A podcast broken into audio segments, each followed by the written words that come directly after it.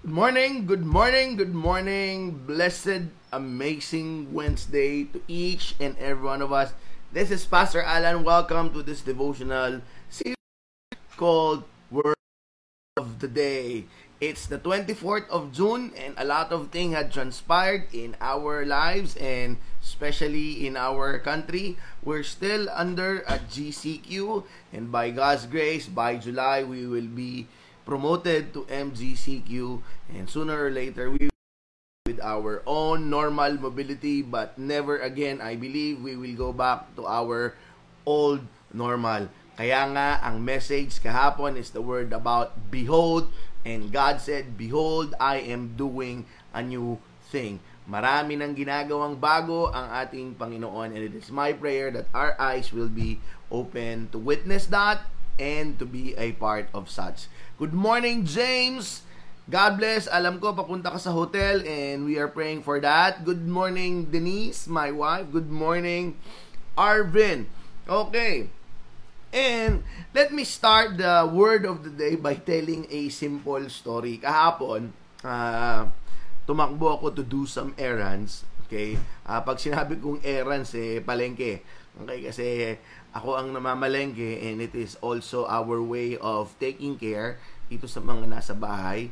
At huwag kayong mag-alala pagka lumalabas ako, pag bago pumasok, Lysol, tapos uh, maliligo agad. Kasi meron dalawang senior citizen dito sa aming bahay.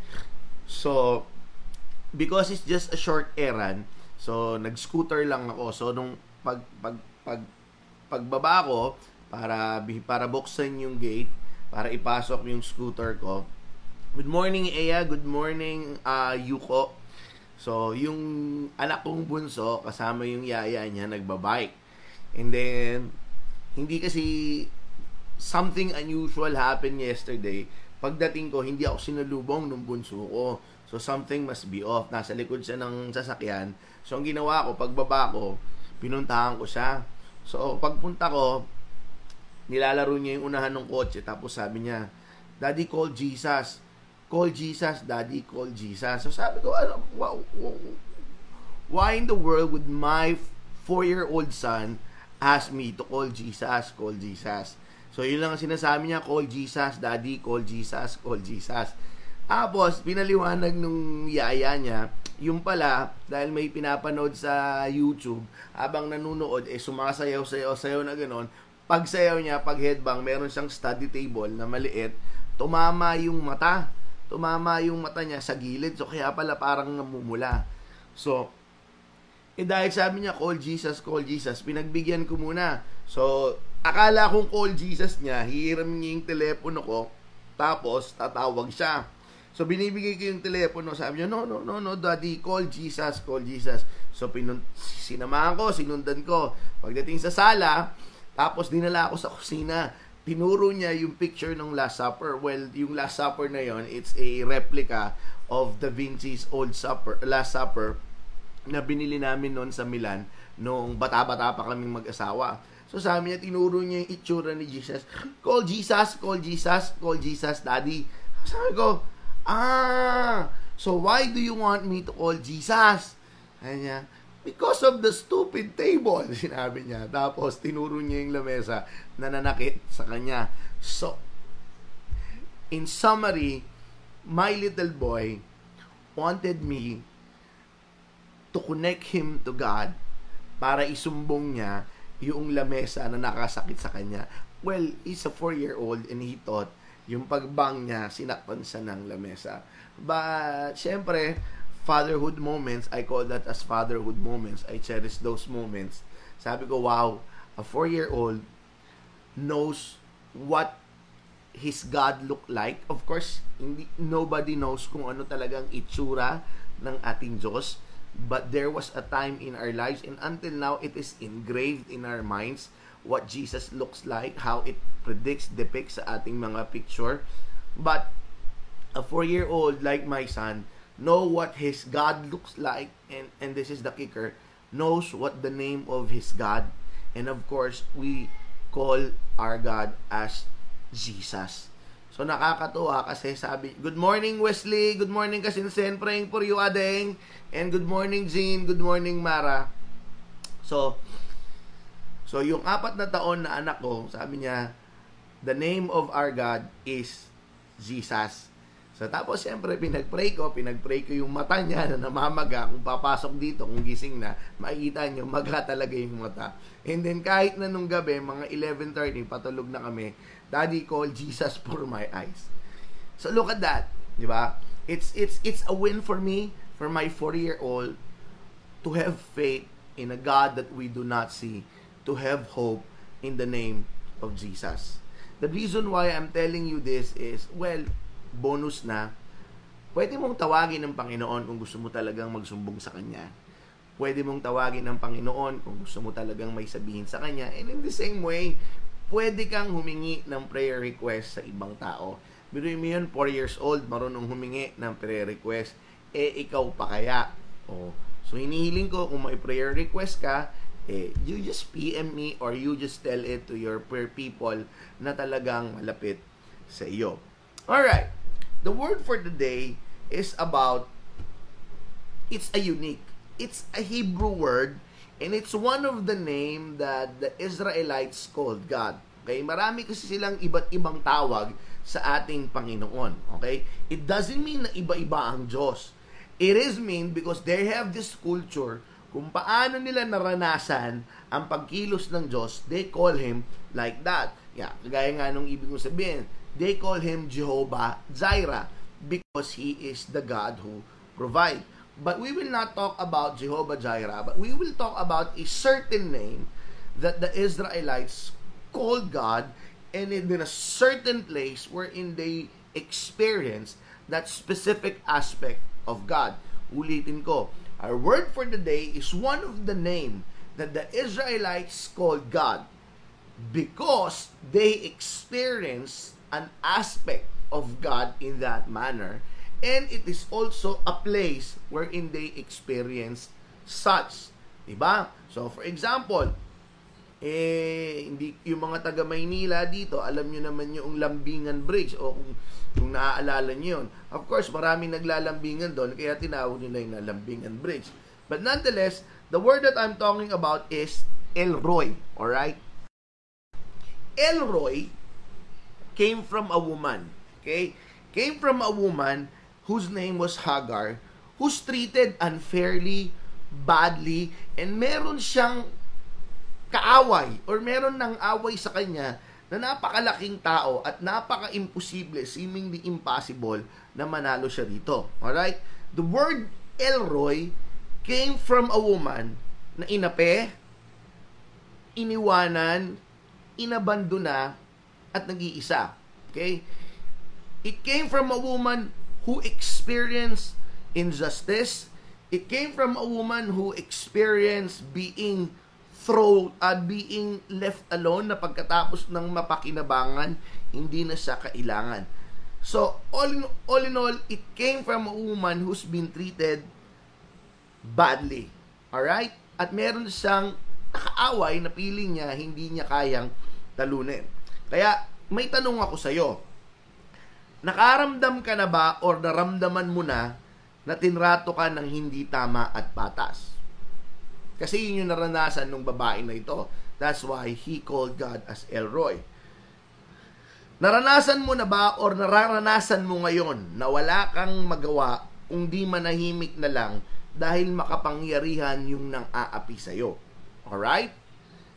Pangatlo, naisip mo na ba or naiisip mo na wala kang nakakita, nakakakita ng pinagdadaanan mo. I have to read it para hindi ako mabulol sa binabasa ko. Let me repeat that. Nakaramdam ka na ba or nararamdaman mo na na tinrato ka ng hindi tama at patas? Naranasan mo na ba or nararanasan mo ngayon na wala kang magawa kung di manahimik na lang dahil makapangyarihan yung nang-aapi sa iyo. Naisip mo na ba or naiisip mo na ngayon na walang nakakakita ng pinagdadaanan mo? Because that is what exactly this woman felt. But God intervened. Remember the word, but God. Remember the word, behold. In Genesis chapter 16, verse 13, 14, God responded to her. And he, she responded, She gave this name to the Lord who spoke to her, You are the God who sees me.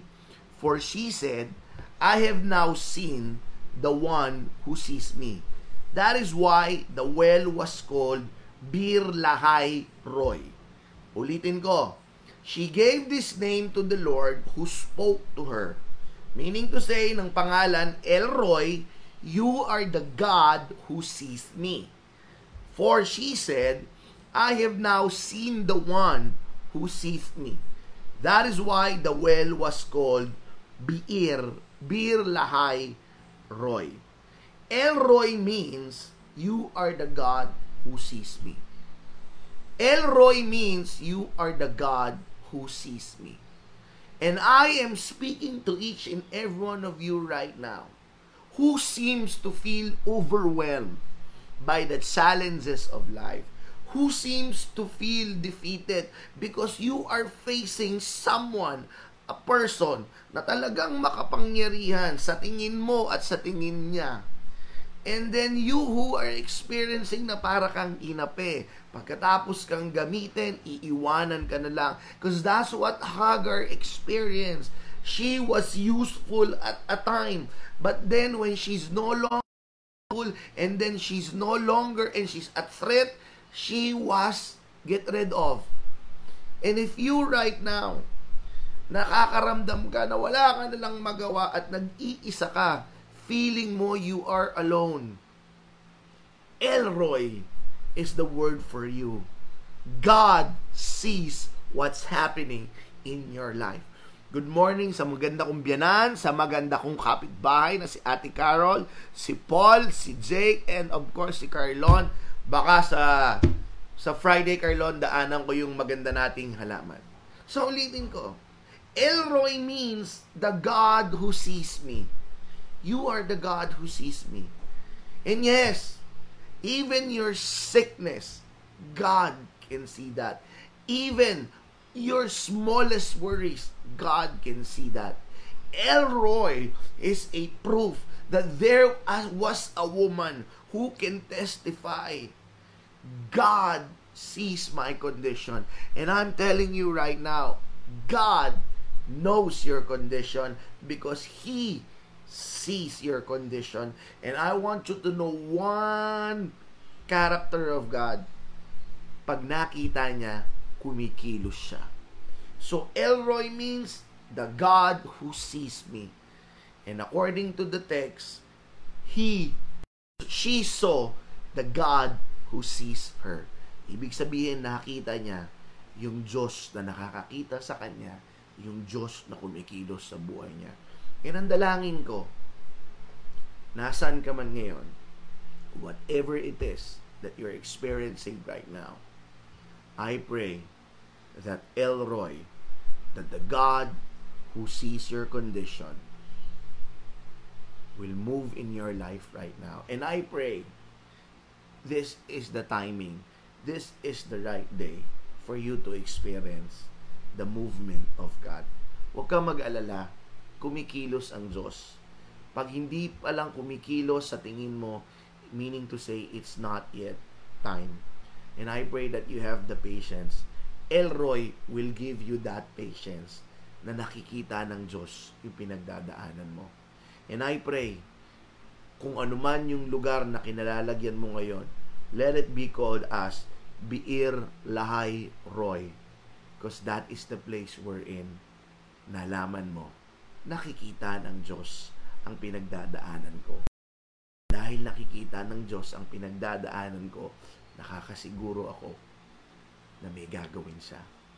Kapatid, let me ask those three questions right now. Nakaramdam ka na ba o nararamdaman mo ngayon na tinrato ka ng hindi tama or patas? God sees that.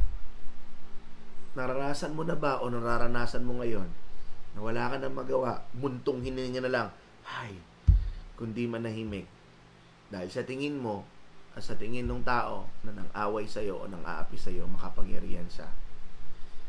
Naisip mo na ba o naiisip mo ngayon na nag-iisa ka lang? That is not true. Elroy, our God, sees what you are experiencing. And our God is doing something in your life. Kaya ako inuna yung kahapon na, Behold! Because behold is a form of God creating hope in us. May ginagawa siya. At nung Monday, sinabi ko rin yung salitang, Amaze! Because I want you to know, I want you to be excited. When God moved in, when God starts to move in His timing, you will be amazed. You will, you will say, Wow! Kaya kapatid, one of the name of our God is Elroy. The God who sees me. Kita ka ng Diyos, kita niya yung pinagdadaanan mo. And dalangin ko, that will create such hope and trust in your life. And if you will be watching this on a replay, and if you have a prayer request, just let me know. We will pray about it. Gaya nung anak ko na 4 years old, Daddy call Jesus. Call Jesus. If a 4-year-old can feel in his heart that God can see his condition, ano pa kaya ikaw? Don't forget El Roy, the God who sees me. God can see your condition. God can see your situation. And God is moving about your condition. In the name of the Father, of the Son, and the Holy Spirit. Amen. God bless everyone.